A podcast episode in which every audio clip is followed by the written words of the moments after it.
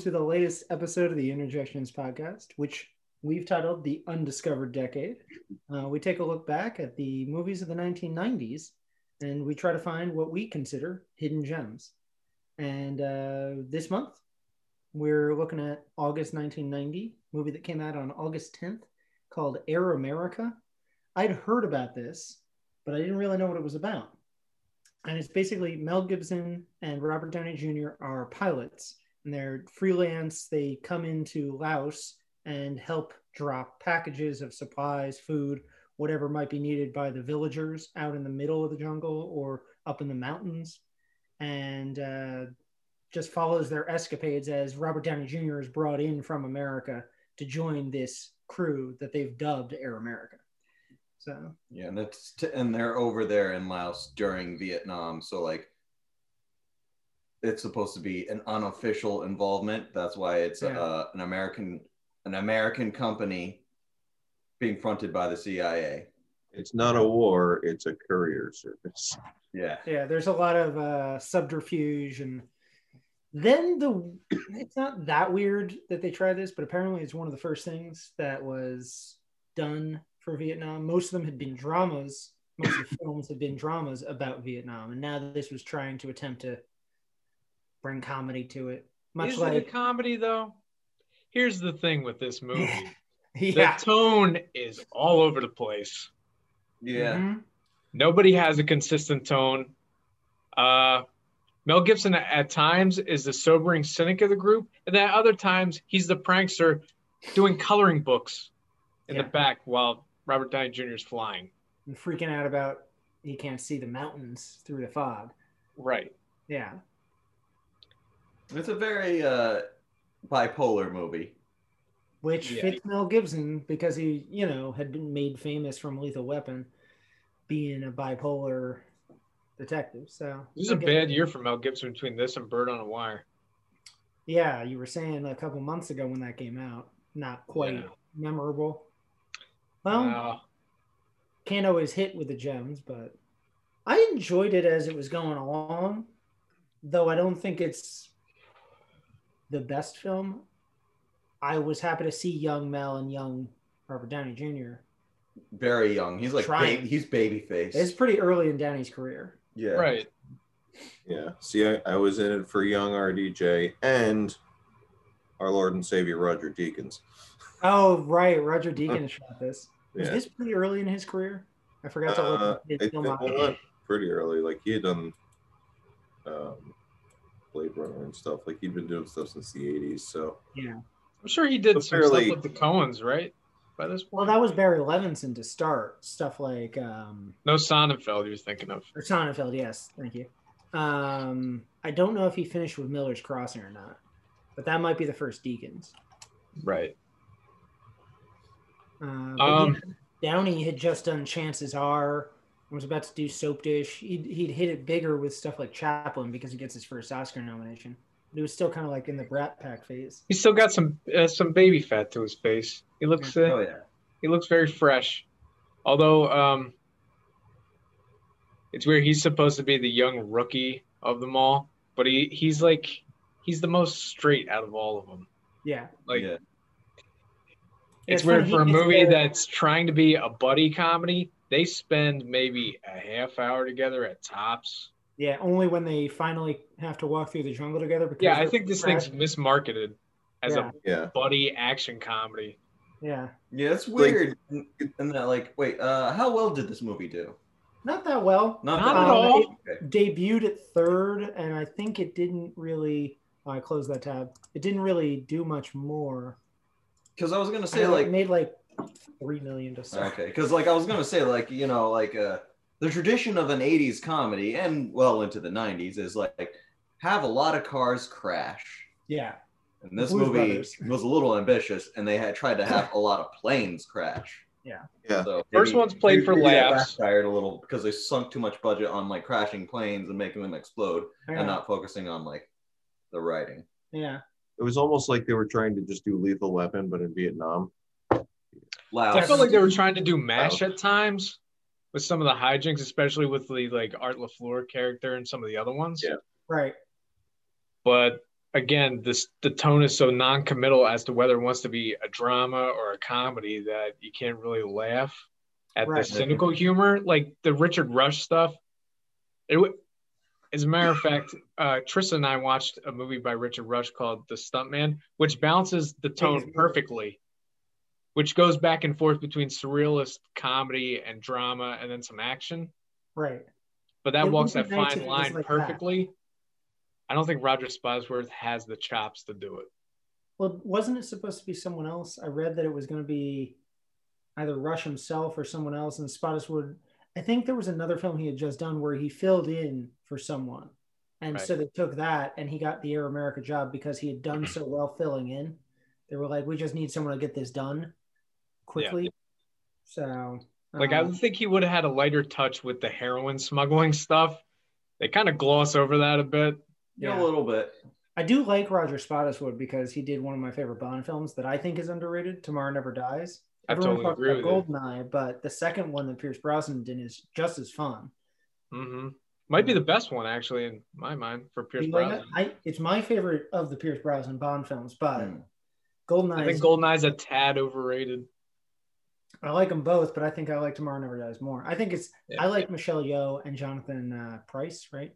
Yeah. And uh, Teri Hatcher. the, the problem is you can't complain about anyone in Goldeneye either. So, but I think Spottiswoode's direction, he he honed his action skills probably from this to make Tomorrow Never Dies the good film it became. So Right. we can't fault this movie for that. He's still cutting his chops. I mean, he did shoot the kill, which I'm a big fan of. Yeah. Um, but yeah, I think it might have been fun if it was just Richard Rush taking over. You know, Right. I wonder if they'd wanted him to do it. I didn't actually see anything about him other than he wrote it. The Uh, other thing is, um, Nancy Travis. yeah, She's Hmm. in it yeah, barely. yeah. Not Uh, really sure what her character's supposed to be. A plot device for the end. Yeah. Yeah, And I wonder if they could have gotten anyone else, but they were seeing she was getting bigger with stuff like well, Loose Cannons wasn't that big, but three um, men and a baby, I guess. Yeah, she's the, she's the girl from that. So she had a pretty decent year, if not these two films not doing that well. Though you actually, you know what? You say that Air America didn't do well. This was Robert Downey Jr.'s second biggest film until Iron Man. Oh my god, Yeah. Uh, Wait, did- what? Yeah, yeah. Um, how is this possible? it's it's I think it made like 38 million, but he didn't do that well through the 90s because he was tapering off and the early 80s movies he was they were making like 10 to 20. So it's just above those. And A then- movie that he starred in, I guess, Yes. because Back to School I know did better than this, Right. and Weird Science. That's like the other one. Right. But uh yeah, so he he didn't really make it money wise until the last decade or so. It was all he was co-starring and stuff. So I mean, he did. He probably was raising a kid at the time. no, No. the kid was heroin. Well, he had a kid eventually. He cleaned up and The like. kid was falling asleep in people's houses after he conked out on heroin. Oh no, falling asleep in babies' cribs in people's houses. Did he actually have a child? I don't know. He married Susan. Yeah, no, he. Who's a I, I don't know how, how how when his kid was born. So like maybe this was like that Yeah, I was later. know. But like um, uh, yeah, no, definitely he he had a he had issues with like like the joke that was Yeah, Well, falling asleep in people's well, falling houses. asleep in people's houses in their babies' cribs. Well, like a month later was his first arrest for drug possession. Yeah, I, I did. it's weird. that. They should have capitalized on that and made him like the wild maverick of the group. Oh, they yeah. tried to in that control. one scene. There was a scene where Mel, after having an ethical discussion about everything up in the hills, they come back and Robert Downey Jr. is just like, "I'm gonna, I'm gonna do what I want." And Mel's like, "I warned you against that, didn't you? Tell me not to Right. do what I want." Like it didn't make any sense. And he then Yeah. goes to try blow up the Pepsi plant that's hiding all the heroin. So It went like That was product placement, by the way. yeah. Um, well, a like reverse product placement. Well, it's probably Coke that forced put to put in. in. They were forced to put in a line because Pepsi didn't like their abandoned factory being like they wanted them to use a fictional soda company. Mm. um, you know, because they didn't want to be associated with an, an illicit Heroin smuggling. Right. Yeah. So they, add, they added they added the going line. to assume. Yeah, so they the producers added the line. Uh, I wonder if Pepsi knows about this. Yeah. It helped me. I heard that. I'm like, oh, that's nice. Maybe that's how they got Pepsi to agree. so I knew. Um, but it made it I more mean, yeah, realistic, I think, because have then you have a real thing, a real company, you know, funding the the situation. Well, it was not like a, it was an abandoned Pepsi uh, Yeah. factory. Yeah, but if it was a So- fake soda, that kind of takes me out of it. you Oh yeah, not true. Yeah. Um, I hate. also everybody knows Pepsi's fake anyway. Right. My It's not real biggest, my biggest pet peeve is that when you um, look at someone's phone nowadays and it just looks like it was a blue screened made up thing. There's like only two versions of text that we get, and it's Right. iPhone or Android, but it's always like something different, and you can tell, oh, the budget was low on this film. They yeah, like have- they're using Comic Sans. Nobody has Comic Sans. exactly. Yeah. So um, when they have an actual product like Pepsi show up, it's it feels better. So Feels gra- more grounded. yeah, Also to like go with the integrity of this being a historical fiction film or historical nonfiction. I don't know what based on a book, but was it like how how what's the the level? I think it's like a? Joseph Heller like Catch Twenty Two type book. yeah. Christopher Cousins had, I think it was Christopher Cousins had been in Vietnam, uh, doing similar stuff. Uh, he may not have been a pilot, but he was there doing journalistic stuff. It's kind of like that. What was that Tina Fey movie where she's in Afghanistan? Whiskey Tango Foxtrot. Yeah, it's, he he was in that sort of situation, and then he writes a book, and it was called Air America because he hung out with all these pilots, so he knew what their situation was and how they couldn't really tell anyone what was going on. Okay. In mind, so See, I didn't know if this was like based on true events or if it was, true enough. you know. Yeah, there probably wasn't an actual Gene Ryack and Billy Covington, but you know they're amalgamations of people that Cousins met. You know, Just two bad think the guys one in a worse person- situation.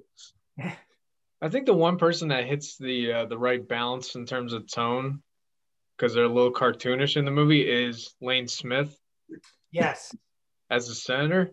yeah. So I wish it was more of him. we we didn't mention that the other the other situation that's going on at the same time as these pilots teaching Downey how to fly everything uh, is a senator has come to inspect the CIA operation, which is a covert smuggling ring. Uh, and so you got Ken Jenkins, who was on Scrubs as Kelso, the commander of the uh, ER, and he's the one hiding all the smuggling. And then this Senator Lane Smith comes in to investigate. So, like Yeah. you were saying, It it feels like almost like the the senator character was brought in to be the comic relief, but because everyone else is so over the top, he just comes off as more of the straight man. Hmm, yeah, yeah, definitely during like the nightclub scene where uh where they go golfing afterwards, where they're all being eccentric, like Tim Thomerson and uh, Art LaFleur. yeah. I was like, oh, this is gonna get, this is cool. This is gonna get to see a lot of character actors shine in this scene, and then they're kind of put off to the side. I really don't even know their names in the movie. I don't either. Yeah, no. Neely. Yeah, there's I, I only know I only knew uh, Art LaFleur's character name because you know they kept yelling it after he died. Like that was the yeah. and then I realized I didn't even know it was him at first until I'm like, wait, he's missing from the scene. Yeah. Yeah, that, that was kind of a letdown because he's talking about the golden BB the whole time. He's so scared of dying, and then he just dies off screen. Yeah, that was Right. You're real. I feel like this was edited confusingly. Yeah. Well, no, like uh, he he did say like before like before the first crash, he was like, "Oh, I feel it. This is the golden BB." Sure. And like you know, you see him like survive the crash, and you think, "No, no, he's fine." But then like later on, when you see uh see the uh the two main characters come back from the jungle and they survived uh too because there was like a second and third crash and whatnot, and there was a certain was like uh, a rescue party, and he was part of the rescue party. Like um like you had that little bit at the beginning where he, he said the golden BB, I feel it, this is it. Then he survives, and you're like, oh, maybe he missed, he dodged it. Right. But then you miss finally, direct. there's like a resolution uh, where everything everybody seems to be coming back all right. Then you see his dead body covered in a tarp with his with his uh, camera on top of him. So like you know he's dead. So it's I not think- entirely off screen, but it's like it's like two or three seconds if you don't pay attention. I, I think it's a double-edged sword because I wanted to see him die, but then you get this sense that Mel Gibson and Robert Downey Jr. have of missing him because you Yeah. weren't there, you probably would have died too. So you're on their side Yeah. of emotions. And that and that's kind of a thing with like a job like that. Even if you go back to like the First World War and Second World War with like combat pilots, like you have a bunch of people doing a separate sorties or going on separate missions, then you come back to base and you're like, oh man, where's so and so? He didn't make it. yeah. And like that, you kind of get that like that vibe So a little bit. despite in the moment not liking it, I think it was better that way, even if it was an accident in editing. Because even if they filmed a scene of him dying, it might have been Yeah. smarter to do it that way because it brings out your emotions. You know what I thought in terms of structure when uh, when we we started getting in the second half and they're um they're hanging up in the tree canopy and they have to eject themselves. I was like, oh, this is gonna be cool. This is gonna narrow it down to these two characters. It's gonna be like a survival action movie for the last half. It doesn't happen. Yeah, I was so I was so excited for the prospect of that. It doesn't happen. yeah, I thought that was going to be the rest of the movie, Yeah. but it was like another 10 minutes maybe. the most sobering, serious part was uh, the interaction with. I think it was the the senator was asking Mel Gibson about Oh yeah, keeping the kayak, yeah, and you know because he um, hired some local craftsman to make this thing that looks like an, a, a small ark, and then you find out that it's uh, it's Neely's coffin, yeah. and, And that that's like, oh, that's the point at which you realize the senator isn't as dumb as he's been made out to be. You realize that Mel, while he's joking around all the time, he does have that serious nature in him. While it's bipolar in tone for the film, Mel, I think, was pretty solid throughout. yeah, I think That's his- just that might be me though. I- I think- I, was attached to Mel more than Robert Downey. yeah, his his crazy is very like with uh in tune with his character because like he converted to Buddhism. So like his crazy is just like yeah no like uh It's chaos. a little more grounded because he has a wife and a You just kid. gotta roll with it. Like he's kind of Yeah. like he's like one of those like uh like yeah, I cow- want- cow- he's a cowboy in the east. Like all these movies are just gonna be cowboy movies. Yeah. me Well, from now on. Like just like he's a cowboy in the east. I wanted to look into what the the Buddhist meditation on death was because he starts to skim the surface of that, and I felt like if this were constructed in a way that was maybe brilliant, uh, they might have presented it as what the journey for a Buddhist is to an American audience because I feel like that's what they wanted to do. And that's why Mel's character is talking about everything he does when he's showing where his wife lives to Downey, where the kayak comes in. But I don't think they go into it enough. I don't feel like there's any character has an arc. Except Neil. Like like it's it's implied that people have arcs, but you don't see it. The closest thing to an arc is probably just Robert Downey Jr. getting hazed by Mel Gibson in the first round, and then all of a sudden, like they're besties. Yeah, Right. Like, all right, you you you crossed the the threshold. You're a. I don't mind one of us that because that's typical of a buddy comedy movie. But then again, the tone shifting all the time. Well, then you then you have Mel Gibson's thing at the end, where like, you know, he he throws out the cargo that he's been saving up for years. You know, because he's been running a a gun gun running operation also in addition to this, like just personally, just to that's his retirement plan.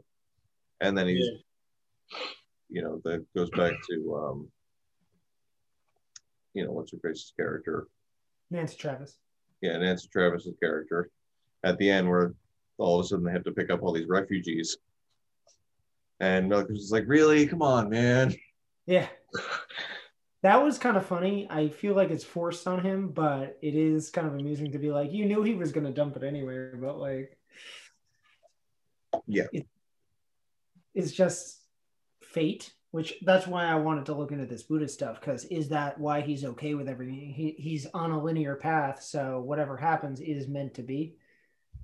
I don't know if that was their intention or not. But I feel like they could have gone a lot further into that and incorporated it into the story, but you know, going back to the the editing notes, you know, I feel like they probably tried that at one point, but some got lost in translation. It didn't work well with test audiences.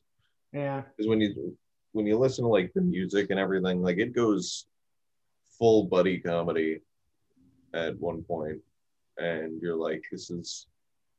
It was almost like I was getting some short circuit two vibes. Like that's God, I wish Fisher Stevens was in this. yes. Speaking of the soundtrack, it's kind of heavy on the prototypical Vietnam movie music. Yeah, I was gonna say, I think I heard the Rolling I'd Stones at one I'd point. say- Needle drop. Yeah. Yeah, Yeah, no, they, they definitely were trying a little hard with the uh, um, Vietnam like uh, sound by using uh, music from that era, but like that's kind of typical. But like it does feel forced in that like uh, to contrast it, they use like '90s sitcom uh, riffs, like and uh, and That's other what- moments. Like like if you Yeah. if you had more uh, if the non musical uh Interludes. interludes weren't so um so typically 90s campy um it wouldn't the contrast wouldn't be so so bad and drastic Yeah. or yeah and then like you know better better feel for a movie like the vietnam music would you know work out fine because you know It's funny. Thirty years later, they're still using the same music to uh, signal Vietnam. Because I swear to God, some of the same songs were played in uh, Kong Skull Island.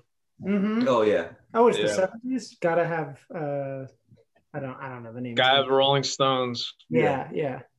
Yep. Gotta paint it black. Yeah.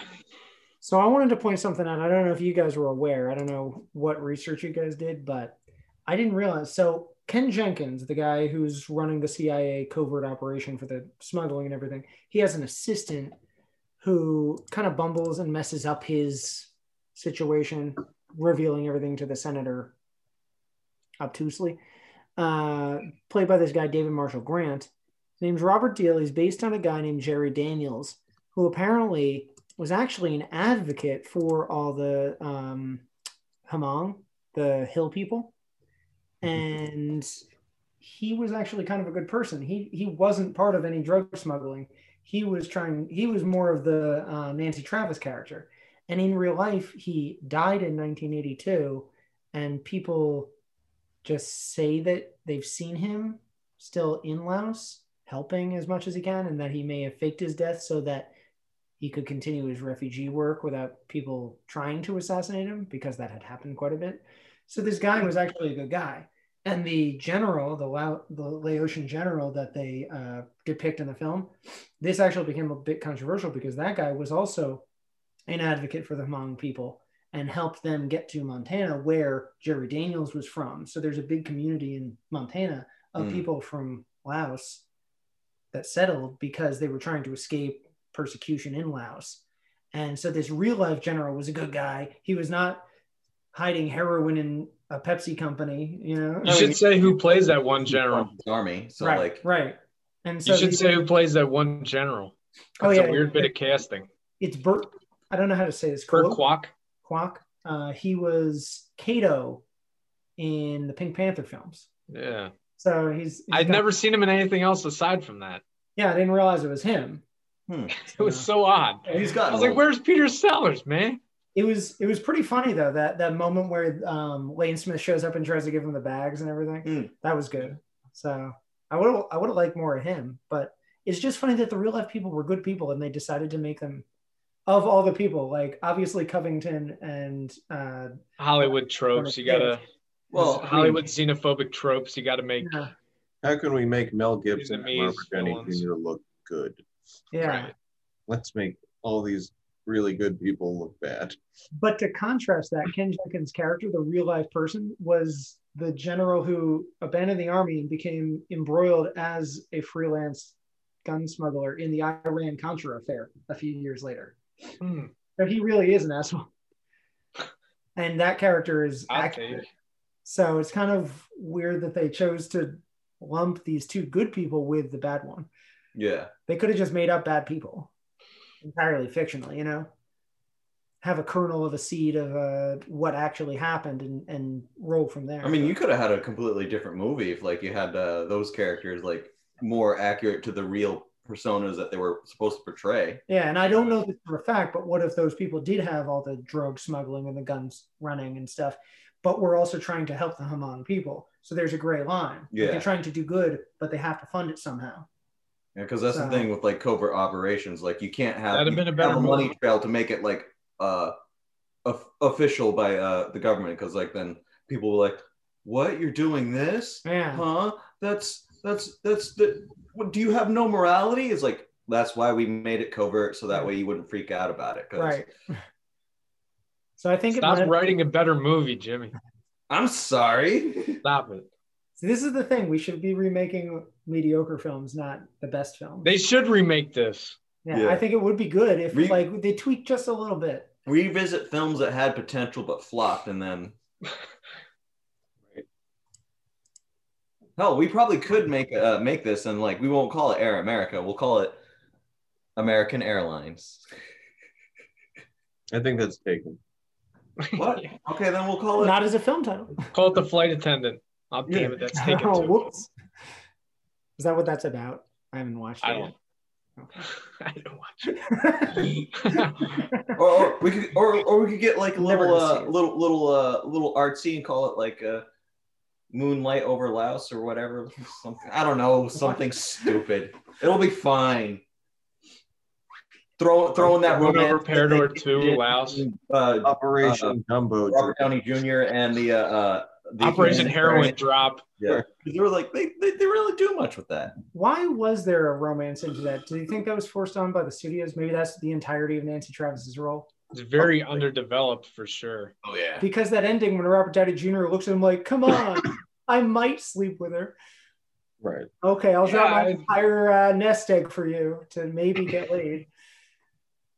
You know what? They did kind of maybe Yeah, but he has a wife that and split kids. in the between movie. the uh, uh, lieutenant that was like the real life lieutenant who was helping people hmm because like at the when they introduced the uh uh her the Mhm. humanitarian she was like on a like date with the uh Oh, yeah. other guy at the beginning with, with Diehl or whatever. so i guess that, like there was like a small yeah. attempt Yeah, I bet the book actually goes into the real details, obviously, but it's Maybe probably just too many characters. Couldn't. I don't Yeah.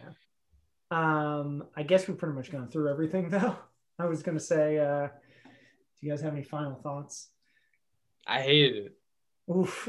Okay, I, I guess mean, this is the worst. This is this is like probably the worst year Mel Gibson's ever had since that DUI. Between this and Bird on a Wire. yeah. Well, he has Hamlet later this year. Okay. Yeah, it just gets worse. Um, You don't like that Hamlet? no, I think it's better than the Kenneth Branagh one. that is very controversial, sir.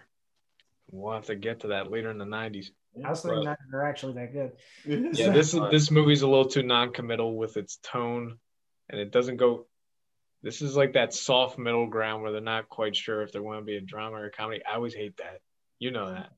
Yeah. So But uh, I don't really think they exhibit much chemistry either, the two of them, because they're not given enough time to be together. fair enough. yeah Yeah. But it looks like a hatchet job behind the scenes. Whoever did the editing for this just ruined it, bungled it. I, I think maybe also like just like the pre-production and writing like um may, maybe uh, whoever was in charge should have probably like stayed off the coke Well, it is kind of because They're feels doing their own supply also- for the movie. It feels like they were trying to rush it anyway because, you know, looking into it, it was originally developed around 1985 and they were trying to get it into the theaters, but then Good Morning Vietnam beat it to the punch. it feels like a knockoff of that. Yeah. But I There's There's mean, a lot of different casting choices too for the lead roles. Oh yeah, you were gonna mention. Uh, like Bill Murray was going to be the uh, Mel Gibson role. I kind of see it He's in a way. He'd play it very differently. exhausted by everything. He'd he'd maybe play up the Buddha single. Yeah, you're right. Right, because uh, Razor's Edge was only ten years before this, so it'd be interesting. Uh, at one point, Belushi, James Belushi, and Kevin Costner were going to be in this. Well, Turner and Hooch had just happened. Can't imagine that that landing at all. Yeah, no. Or K-9. I always mix those up. And then Sean Connery was even thought of for the uh, Mel Gibson role. Yeah, before the Untouchable, or well, it was coming off of the Untouchables, right? Was that before this? Yeah. Uh, so it would have reunited Sean Connery and Kevin Costner.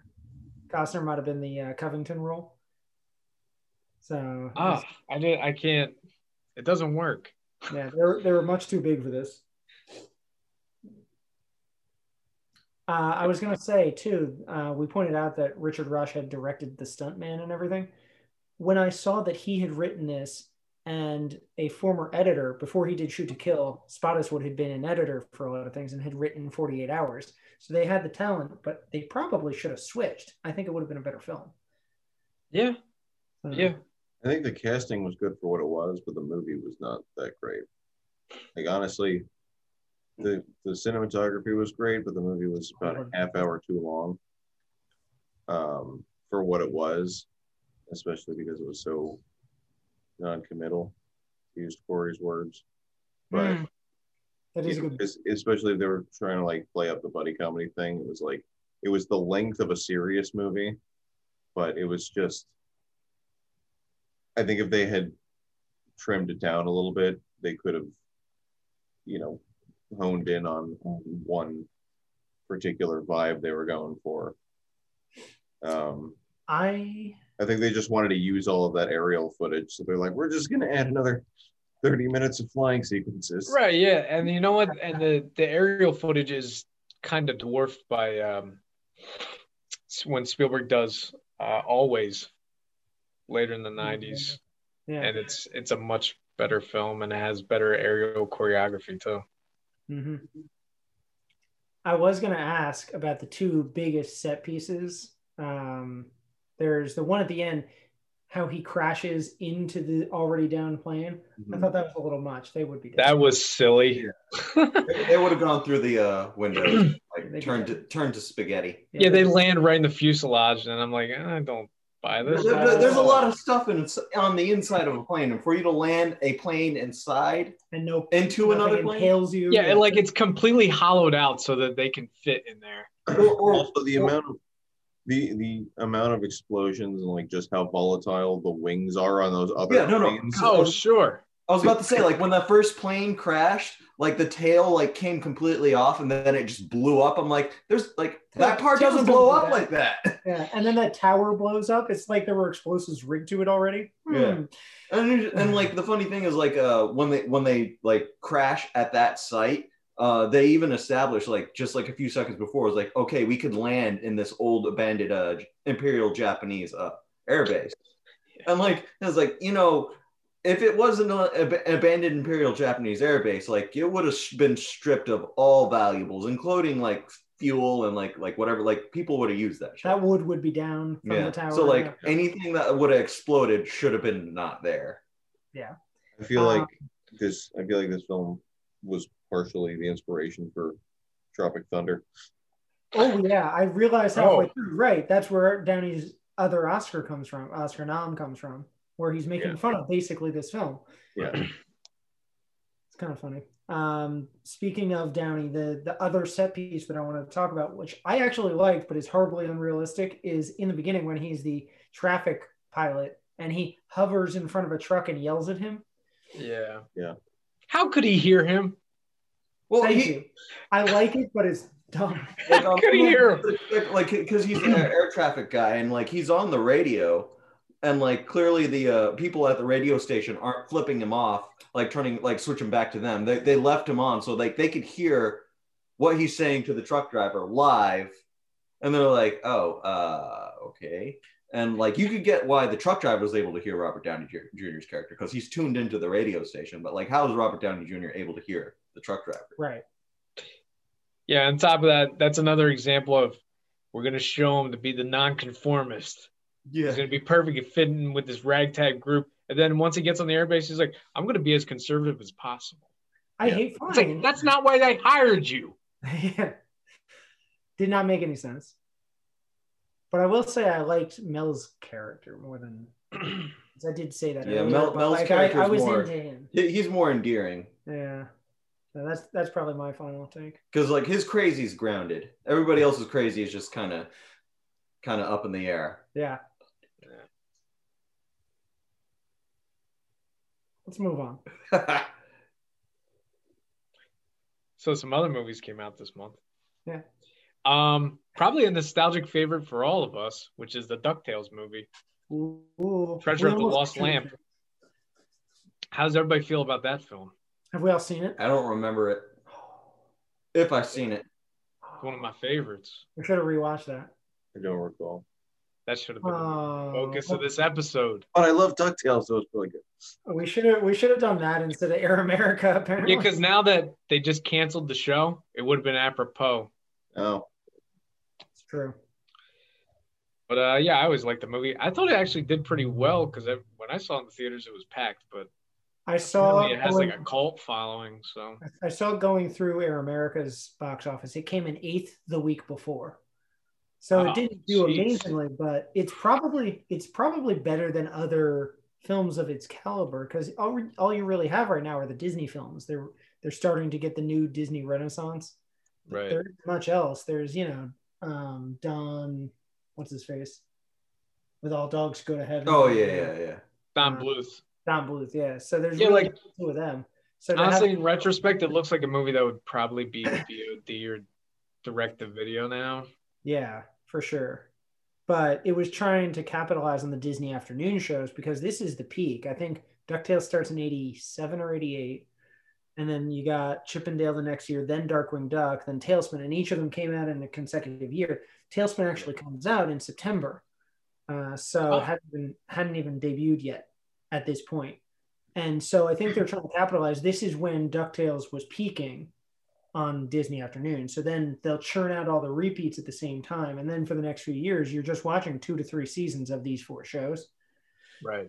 so I think this is the peak of that stuff. And I don't think they minded getting a lower box office, even if it meant, you know, eighth place. Right. I guess it got the word out. Yeah, I think I think it's a good movie. It was good publicity, I guess, for their other shows. Yeah. I remember it being a big deal, but I was also four. Mm. So I was a, I was a big fan when I saw it in the theaters. So, yeah.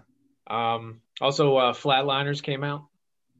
This same week, I Flatliners. believe. this this got number one that week with about like 10, 11 million. Yeah. Um, I It always found it to though. be a little too style over substance for my taste. I always thought a remake would be good, and then we got the remake and it was worse somehow. It was like ever- they're trying to go for a Lost Boys vibe, but like with people. Yeah, it's got a lot of people from the Brat Pack. yeah. Um, it's got Kiefer Sutherland, Oliver Platt, Julia Roberts, Kevin Bacon, and I'm probably missing somebody. But uh, Those are the ones I can Joel remember. Schumacher film, so it, it looks like an MTV music video at, Mm. at times. Do you like it? Or do Not you- really. Yeah. I'm lukewarm on it, I just wanted to see it. But it's got a great premise. Yeah, the premise is good. Mhm. Um, The Exorcist Three came out. I've always wanted to see this too. This sounds like the best one other than the first. Right. Yeah. Uh, yeah. It uh, it's the second best one in the franchise. Not that that's saying much, but um, Well, I heard it It's got a little campy because like they did all the horror stuff in the first movie, so like the Exorcist movies weren't at that point not not as scary because they had done uh they'd done the same stuff, so like they got a little campier with the third one. From I- what I hear, I've never seen the third one. I uh, not really. There's a there's a jump scare that's like legendary amongst Yeah, horror I've fans. seen, I've seen that one, and it scares me just isolated for that scene. Oh, the Like, editing is perfect in it. Yeah. Uh, Maybe I should see it. Yeah, I- I because do- like I haven't. Of the other Exorcist movies, it's the one I want to see. Yeah, the dialogue is sumptuous, and then you got George C. Scott. He's always good in uh, horror movies. He never slums. yeah, between this and The Changeling, like he he was really good at choosing horror movies. Hmm. Um, we got My Blue Heaven, which is a weird movie because it's a Nora Ephron movie. Uh, she wrote it, directed by Herbert Ross, and it's based on the same source material as Goodfellas. What? So basically, Steve Martin is playing the uh, Henry Hill character in Witness Protection, but it's a comedy. It's a farce. And it comes out before Goodfellas does later this year. Right. That's wild. I like it. Huh. It's very frothy and fun. Hmm. But it's weird to think that that's the same source material that Mitch Pileggi's book was. Uh, um, Dark Man came out this month. Uh, Sam Raimi's first attempt at a comic book movie, probably his best in my opinion. Uh, I love Hey. Dark Man. I think he peaked with this, not Spider-Man Three, contrary to what Tristan thinks. Mm. It's, it's his best film. Okay. Uh, yeah, Dark Man is uh got a lot of gallows humor, but it's very tongue in cheek. It's fun. Uh, first early action movie by uh, uh Liam Neeson. Frances McDormand's in it, so there he's capitalizing a little bit on his uh, Coen Brothers affiliations. Yeah. But has anybody else seen Dark Man? I've seen the beginning where he becomes Darkman, Ah, okay. but that's it. So I've watched like the first 20 minutes. Yeah, it's very stylish, pretty ultra violent too. for- Yeah, I'd like to see the rest. Um, Pump Up the Volume came out. I've seen It's scenes. uh, it's basically Christian Slater as a mono- as a monologist, kind of like uh, Eric Bogosian in talk radio if he was in high school. Only it comes off very smug and obnoxious. I'm not a fan of this. Uh, Wild at Heart came out. Oh, the Nick Cage David Lynch, and uh, Laura Dern. right? I find uh, Willem Dafoe so repugnant in the movie that it's hard for me to enjoy. Whoa, Billy. Yeah, he's he's so repulsive his role in the movie, and he lingers on it for so long that I can't really enjoy this movie. Interesting. It's one of the few Lynch films I haven't seen, so I gotta I gotta get in on that. Yeah, Basically, because you would think Nick Cage, David Lynch, perfect for one another, and Laura Dern's his muse, so right? And she is sexy in the movie. Um, Mm, Laura Dern. mhm. The Witches came out, hey, which was just remade.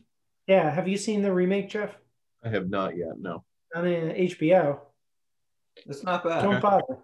Oh, Far you like? I said it's not bad. We never talked about Okay. it. We watched it in a, like a fever dream. Yeah, no, well, Jeff's got he's got kids. They, they'll enjoy it. Yeah, they they would probably. Yeah, they'll because they they, The- they won't be disappointed because they don't have something better to reference. Right. The newer one is definitely more family friendly. That's for sure. Yeah. The older ones scared me as a kid. The makeup is exceptional, and Anjelica Huston's giving like a tour de force performance. It's Hmm. amazing. Um, Men at Work came out, which What's is a it's a guilty pleasure of mine. Uh, it's Charlie Sheen and Emilio Estevez. They're not playing brothers though; they're just best friends. Yeah. Uh, Really? they play garbage men when they get involved in some uh, political conspiracy involving a dead politician trying to dispose of the body. But the uh, the person who stands out the most in the movie is Keith David, who people might know as the voice of Spawn. He's been in some Goliath. and the Thing. He was in the Thing, but uh, he has some priceless lines throughout the whole movie. It's a We- funny movie. They got good chemistry. They should do more things together. Those two brothers. We probably should have done that instead of Air America. Yeah, well, none of us had seen Air America, so it was a good. You were excited. I excited. haven't seen that other one either. Yeah. Yeah. I don't know. Uh, now we got the bottom of the barrel. We're getting Oh, geez, here. that wasn't the bottom. No. So speaking of uh, Emilio Estevez, uh, Young Guns 2 came out, which is an adequate sequel, except for the old age makeup makes little big man look like a prosthetic marvel. God, the the the wraparound scenes with him in the makeup look so bad. Mhm. Um, a movie that Tristan's seen, Metropolitan, came out. Yeah. Uh, it's a very didactic, dry, not very interesting art house film. What's his name? The guy that did it? Uh, Whit Stillman. Yeah, he's infamous on the indie scene as being like, He's like a Jim Jarmusch if he didn't have like a deadpan sense of humor. yeah, it's like a very serious version of that. Yeah. But I think you know people think it's funny because it's very wry, but it's almost too wry. Yeah. Dr- eating just toast, no butter. Yeah, I laughed maybe a couple of times at the beginning, but after that, it becomes like uh, a satire in the bourgeoisie, and it's not exactly that.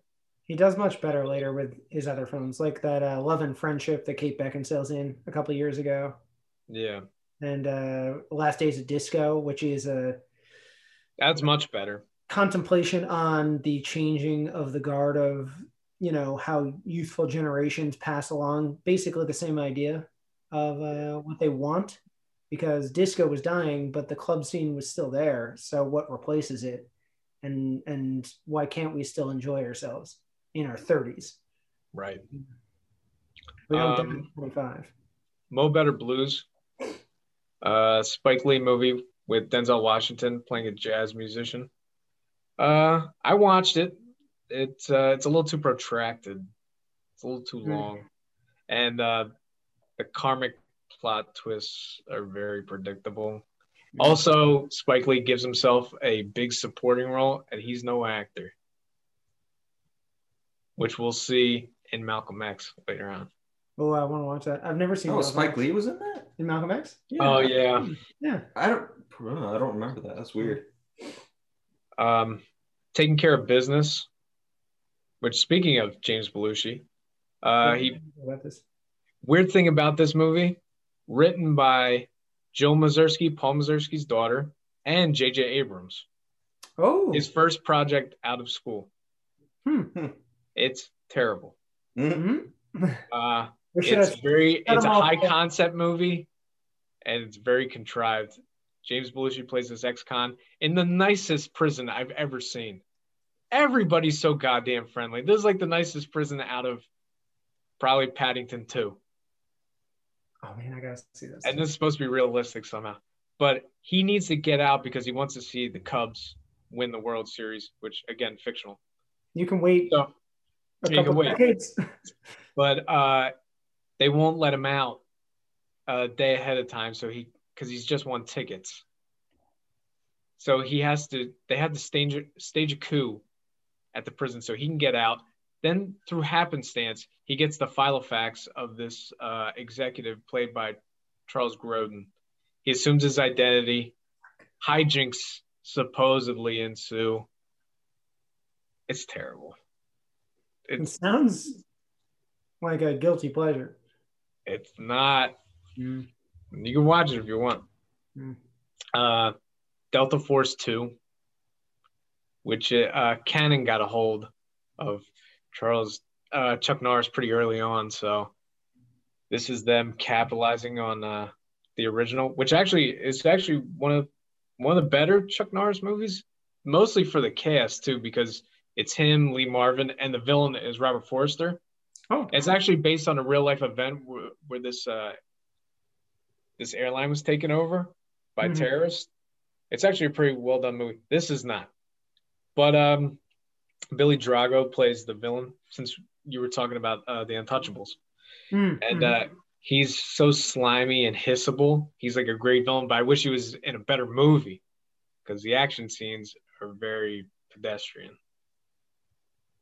And then uh, the movie I was most looking forward to, which I watched, was uh, After Dark, My Sweet, Mm, which is a uh, crime drama neo noir with uh, Jason Patric, Bruce Dern, and um, sorry, the name escapes me of who the uh, the girl is, but it's based on the novel by Jim Thompson, who's uh, who did um, Killer Inside Me. If anybody saw that, oh yeah, that's his name. Yeah.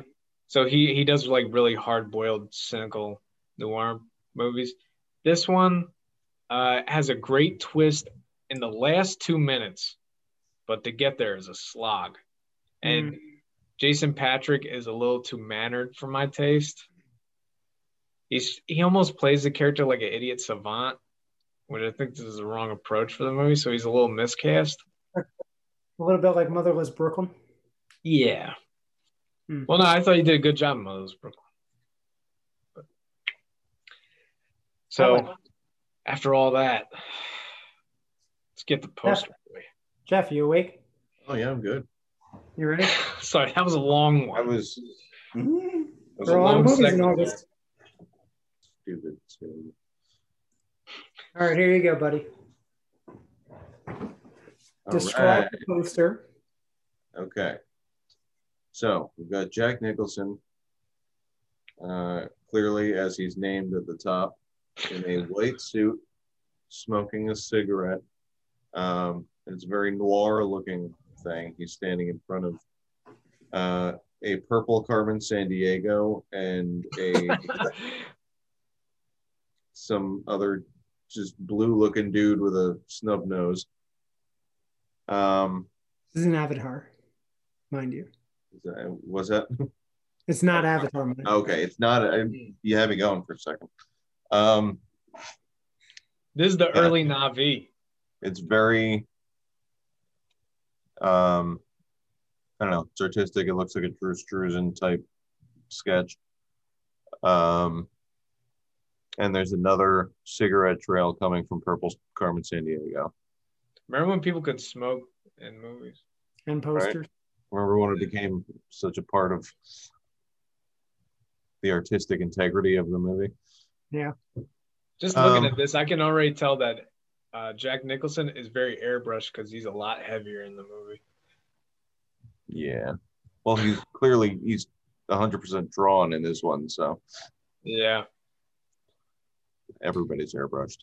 Um, okay, so yeah, What did you- so that. Let me ask you this: What would you call this? He's never getting this title. Joker. No, um, it's just a prequel to him being that. Um, that would explain the purple. Yeah. right? Purple Now- gangster. I mean, come on. Let me ask you a second question. What does this remind you of, given that it's Jack Nicholson? Mm.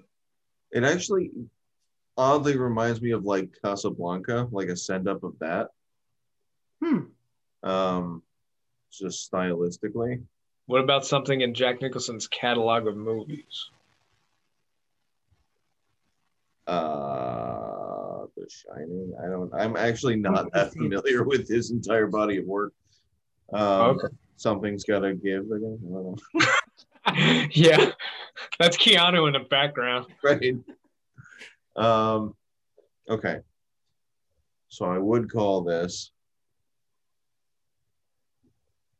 crimes. The movie. Crimes the movie. See, this was a little difficult because unless you know Jack and you know what his probably most famous film is, uh, Eh, I don't know that you would the ever. probably the director's most famous film. Yeah, and you for sure would never get the title just from the poster. So I'm just gonna Yeah, give that. And obviously, I I blurred out a little bit of the phrasing, but Taglines. Okay. So taglines. They say money makes the world go round, but sex was invented before money. Such a dumb tagline. So I also revealed the title. I knew you would never. it's okay. it. I didn't look at it. I'm literally covering it with my hand right now because I want to play fair. Um, okay. So synopsis: Mhm. He's trying to run a free-range brothel. I say free-range because it's all, it's more of a, a co-op than an actual. What is this? Joe Pesci's Love Ranch? I, yeah, I thought that's what he was describing at first. Yeah, Um, okay, I, I mean, you can look at the title now. He's I- it has gang. nothing to do with the synopsis. So. no, Yeah, you're never gonna get it from the, the two title. Jakes. yeah, how would you ever know? I mean, unless I knew about his character. You know what this is? No, A sequel to Chinatown. really. Mm-hmm. Funny Huh. enough, I showed this poster to Jimmy right before we uh, got onto the Zoom, and he's like, "What is this Chinatown?" Yeah. Oh wow. yeah. So Jimmy actually won poster book before we did it, Well, technically, and he never heard of the two Jakes. He didn't Yeah. know there was a sequel. So like, uh, and I instantly when he told me, he's like, "Yeah, no, sequel to Chinatown." I was like, "What did it flop?" And he was like, you never heard of it, have "Yeah, I never heard of it." So clearly, yeah, Yeah, I've never seen. I've never seen Chinatown. So, So I, again, I don't know what this is about anyway. So why don't you give us the synopsis, Corey? Okay, so you know how when uh, Chinatown was all about the water, the water. Everybody had to control the water. Well, this was going to be a proposed second leg of a trilogy around the Jake Gittes character. Hmm. Which also, do you see a scar on his nose? Because I don't. Um, but anyway, this is going to be the second part. This was going to be about land, uh, land development deal. Mhm. And the other Jake, it's actually a couple subplots interwoven into one another. The other Jake is actually played by Harvey Keitel, who suspects that his wife's having an affair. Is so that who hires Jake is? Gittes. That's Madeline Stowe, actually, the woman back there. And I think, yeah, I think that's probably Harvey Keitel. Okay. Um, and then the uh, the third one was in development because, but this did so badly that they dropped that third one because they were going to try to do a new uh, Jake Gittes adventure in each decade, Okay. but since the, the second one did so poorly, they they dropped that. Actually, this one's directed by uh, Jack Nicholson himself. Really? Hmm. Right. Oh well, there's your problem. Yeah. You know what? You're right because he's not a great director. This Never- poster though, this poster looks amazing. It's probably Yeah, the best. that's about right. it. The, the poster's way better than the movie. Yeah. I don't need to see the movie. I got the poster. Ah well. Fair. Cool. Speaking of Robert Downey, uh, I was going to propose to you because initially, when we were uh, trying to develop this version of the podcast, we were thinking, well, what movie came out this week? We'll talk about that. And I kept using the example of Dolittle because it's the movie that broke Corey. And so we would have talked about maybe having what's your favorite Robert Downey Jr. I just got PTSD, bro. Yeah. So is Dolittle your favorite Robert Downey Jr. film? God. Anyway, what what is all of our favorite Robert Downey Jr. films? Kiss Kiss Bang Bang's up there. That's what I was going to go with. Starring, right? We're not doing Anything, anything they're in. I like Back to School. Yeah. Is he barely in that? He's supporting character. He's like his son's best friend. That's fine. But probably Kiss Kiss Bang Bang. Yeah, Yeah, Kiss Kiss Bang Bang is probably his best film. Yeah. uh, the first thing that popped to mind was my uh, uh, Tropic Thunder. I thought he was gonna say Chaplin. Yeah. Chaplin's great. I just like Still haven't seen Bang Bang so much. Like I'll rewatch Kiss Kiss Bang Bang a lot. That's a good Christmas film. We should be uh It's watching- Shane Black. It's Christmas. Yeah. Yeah. What about you, Jeff? Uh, I mean, off the bat, I'm gonna have to go with Iron Man. The first one. Uh, not a bad choice. Yeah, that's not surprising. You made your own uh chess thing. I did. I made. I made a. Oh, wow. I made an arc reactor thing, like thing based off of stills from the trailer, because the movie hadn't come out yet before that Comic Con, and so I made it like, you know, it was like a little PVC end cap that I had cut holes in and put LED things. So it looked great shining through the shirt, but if you actually looked at it in person, it's like, what is that? Um, Yeah. It, it was really impressive for Yeah. not really having seen the film. so- I got uh, I got underrated uh, Robert Downey. Yeah, uh, that? S- Scanner Darkly. Hmm. well, that's good. Yeah. A lot. I was gonna bring up. I kind of mentioned earlier in the film he had just come off of Chances Are. I like that film. I rewatched it recently. It is uncomfortable. It's basically this this It's like Prelude to a Kiss in a way, but not as yeah good. yeah. This guy grows up and he's like the reincarnation of these four people. It's oh it's it's his It's her uh, ex-husband. it's her ex husband uh, Cybill Shepherd right. Yeah. and he eventually finds his way into a relationship with her daughter who is born the same night he dies so he's basically sleep, sleeping with his own daughter Cringe a bait. reincarnation of himself Hmm. it's very romantic but then when you really Romantic. think about the implications Yeah. I don't know if that's the right word for that. meanwhile he's followed around by four ghosts who also died in the bus crash that the father died in including charles grodin and uh, who are the other ones there's No, no, no. You're thinking of a totally different movie. Am I combining it with? Uh, yeah, you're Heart thinking of Souls? Heart. Uh, you're thinking of Hearts and Souls. You're thinking of a Oh, totally Heart- different movie. I like both of those films. that's that's Also- funny that you did that though. Um, The Soloist Oh, I never. That's a saw good one. It was a good one, and it was it was funny because uh, one of my college professors had written and directed. I'd say it's about just a, a homeless virtuoso in in New York City, and like the guy that the reporter that befriends him and like tells his story. And one of my professors had written and directed a um, the same story a few years earlier, but it was like shelved for for years, and this one was released before that one even came out. So when it came out 12 years later, um, everyone was like, "Oh, it's just a knockoff of the Soloist," and he's like, "No, man, Well, But like Tristan when it was Tristan was trying to was develop very- the it was about as heartwarming Alamo. as a, I'll ever see Robert Downey Jr. get. Yeah, it was it was it was a good movie. It's true.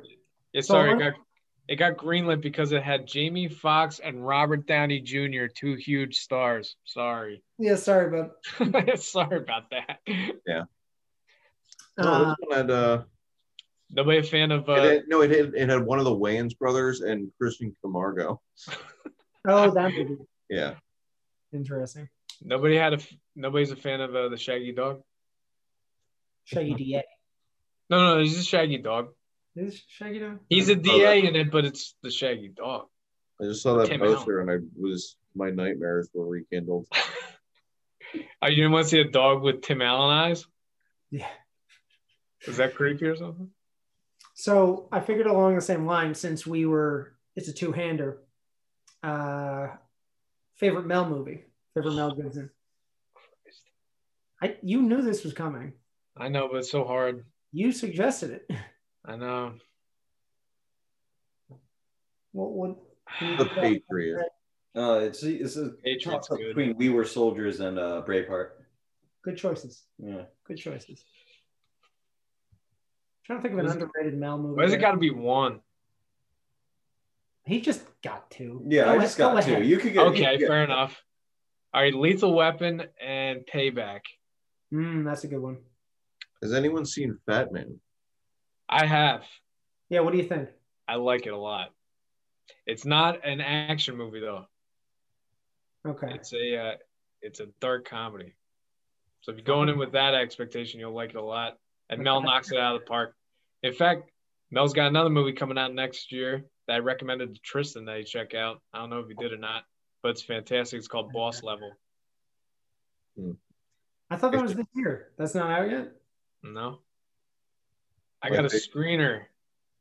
Ah, I changed my answer. My absolute favorite Mel Gibson movie is Chicken Run. That's a good movie too.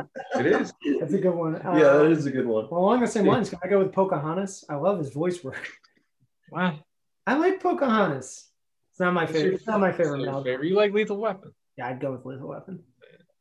Uh, I'm trying to think of other things. I've always wanted to see Gallipoli. I feel like that would be one of my Mm. favorites once I finally do, because I love what I've heard about the movie. Yeah, no, You've ditto. seen it, I, no. I haven't seen it. I've never seen seen? Gallipoli. We'll watch it. We'll get back Yeah. to you. I, I've been meaning to. I, I Yeah. keep on forgetting that's So- the thing. Because I keep Obviously, Braveheart. yeah, Braveheart's good. Dragged Across Concrete's really good. Yeah, I'm trying to think of any others that I'm at, like off the top of my head. That Oh, would- Blood Father is an underrated one. It's a great movie. Yeah. Oh, what was the one that was the remake of the Bob Peck thing? I like the Edge of Darkness. Yeah, that was good.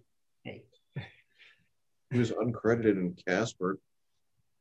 Oh, oh god, I forgot about that. it's terrible. Yeah.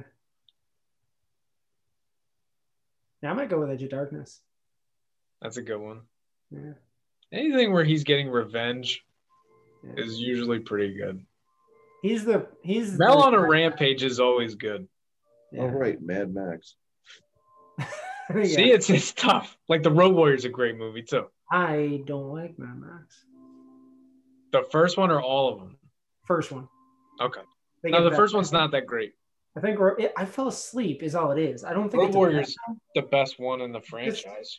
I think Mad Max is slow, and each of them picks up. I haven't seen the third one, so I can't say that's better or anything. Mad like, Max kind of feels like a pilot Yeah, to a great Okay. series. I'm glad you agree. And Road Warrior is the Yeah, better version does. of Mad Max. Yeah. Um, but I like the newest Mad Max better because I think he finally honed what he wanted to do with the franchise. And no offense to Mel, I, I don't think um, what's his face is better, but Oh, Tom Hardy. Tom Hardy. I think I think he's just a different version of Max. You know, Yeah. it's Charlize's film, so Anybody a fan of Maverick? Maverick. There we go. There's a good one. Yeah. I just completely blanked. I should have had his filmography up. Uh, no, no, no, this is better. That way you like Yeah, yeah. it jogs up. say, There's too many great ones. It's hard. The Beaver. I Oh, never saw that. We were soldiers is great. Speaking of Vietnam. Yeah, That's what no, that's said, what yeah. I said. Yeah, Yeah. Okay, yeah. Because like uh like one of the things I remember like they had uh, uh the original Colonel uh, Mhm. on set and like because he was on set like uh some of the explosions like that happened during the making of the film he actually kind of like uh you know uh reverted back to Vietnam and like he took a step back. he went to go grab his pistol and was like oh wait this is like 2000 something I'm not in Vietnam right I now. were gonna say he scaled Like up into a tree flashback. and he was like, Charlie's up here. Charlie's here. And they shot some of the extras. oh yeah yeah I know that. I was like yeah you want to just just pew pew There we go. The one that I forgot about was the Patriot. oh yeah I knew You just was. said the Patriot. Oh, you did. I. It did. oh yeah And then I changed my answer to Chicken Run That's Yeah. that's all I heard. yeah. because he was still a patriot. Let's be honest. It's Right. true. Yeah. Yeah.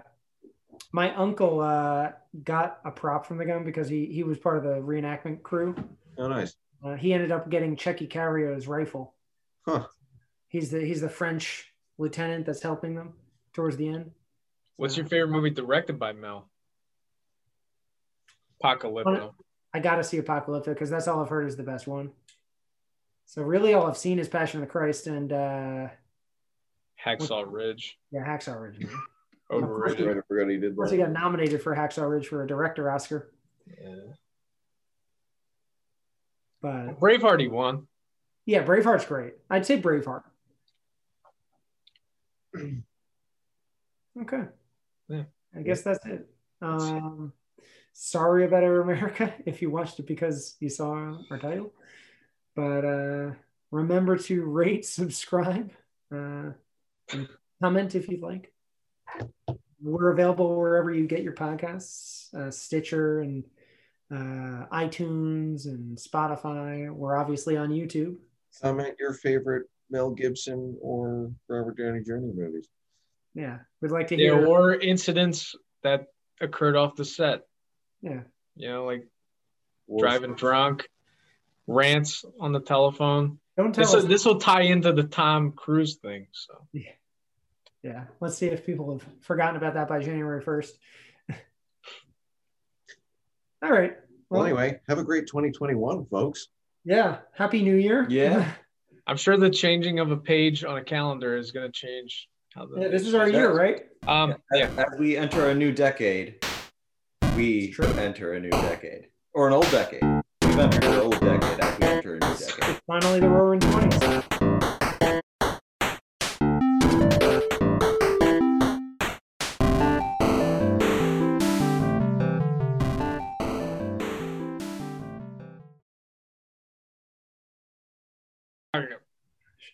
right, we're recording. All right. Happy New Year, everyone. Happy New Happy- Year. yeah. Godspeed. Hope you survive 2021. Clink, clink, clink, clink, virtual clink.